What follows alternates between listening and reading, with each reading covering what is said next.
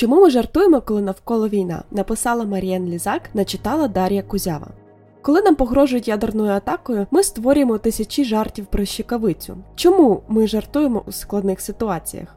Сьогодні говоримо, як працюють жарти з точки зору психології та як нам допомагає сміх. Почуття гумору це комплексна робота декількох відділів мозку, які активізуються залежно від різних форм гумору, нашого досвіду та самопочуття. Але майже завжди працюють дві структури: перша медіальна префронтальна кора головного мозку. Ця ділянка в передній частині мозку бере участь у формуванні асоціацій між місцями та подіями, а також відповідає за емоційні реакції. Це допомагає нам правильно реагувати в соціальних взаємодіях. Друга скроневі частки, які допомагають у розпізнаванні та ідентифікації складних подразників.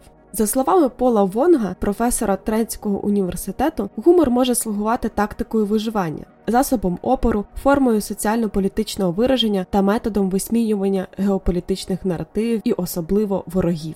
Гумор, зокрема чорний, може допомогти нам впоратися з негативними ситуаціями. А війна це ситуація, коли страшні речі досягають кульмінації і стають настільки жахливими, що людина може плакати чи сміятися, щоб просто зберегти здоровий глузд. Війну можна розглядати як демонічну комедію, в якій жорстокі іронії множаться з шаленою швидкістю. Психотерапевтка Богдана Валігура розповіла більше про сміх під час війни.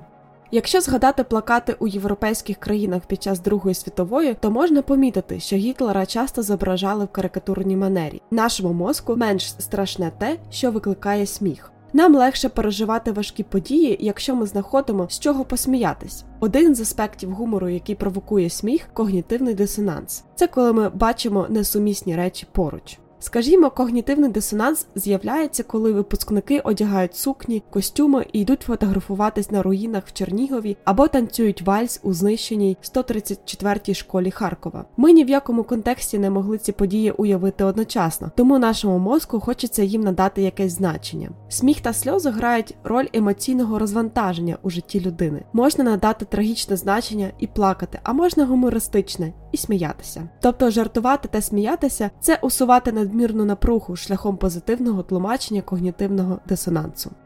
Як же працює чорний гумор? Чорний гумор використовується для вираження абсурду, парадоксу та жорстокості сучасного світу. Персонажі чи ситуації зазвичай перебільшені, далеко за межі звичайної сатири чи іронії, що потенційно вимагає посилених когнітивних зусиль, аби зрозуміти жарт. Приклад такого гумору вірш лежить у полі кусочок ножки від Сережки, блогерки Каті Бльостки. Ми жартуємо зі смерті ворожих солдатів та втрат їхніх кінцівок. Саме у цьому випадку гумор грає роль декатастрофізації події. Коли ми бачимо, що сусідський режим побудований на чмонях, то думаємо, що це не так страшно, і їх ми точно поборемо. А ще ми так відчуваємо свою перевагу, те, що ми кращі, сильніші і розумніші. До чорного гумору також можна віднести жарт, який викликає дисонанс. Коли хлопець без однієї руки мастить її залишки відновлюваним кремом і констатує, щось не допомагає. Ми б могли почуватись ніяково та співчувати, але нам смішно, що допомагає мозку розвантажитись і почуватися краще. Буває таке, що ми не тільки сміємося з жарту, але не можемо зупинити історичний сміх, або використовуємо як кредо фразу щоб не плакать, я сміялась. Немає поганих чи хороших емоцій. Всі емоції однаково корисні. Кожна емоція має свої функції. До прикладу, агресія показує, що порушують наші кордони, і нам важливо їх захистити. Скорбота показує важливість того, що ми втрачаємо.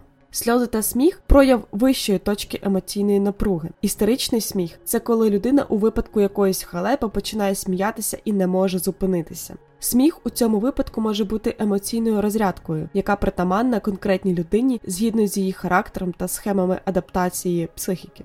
Це доволі індивідуальна річ переживання емоційної напруги. Якщо людина не дистанціюється від реальності, а доходить поетапно до розв'язання своїх проблем та прийняття втрат, то нічого страшного у цьому сміху немає.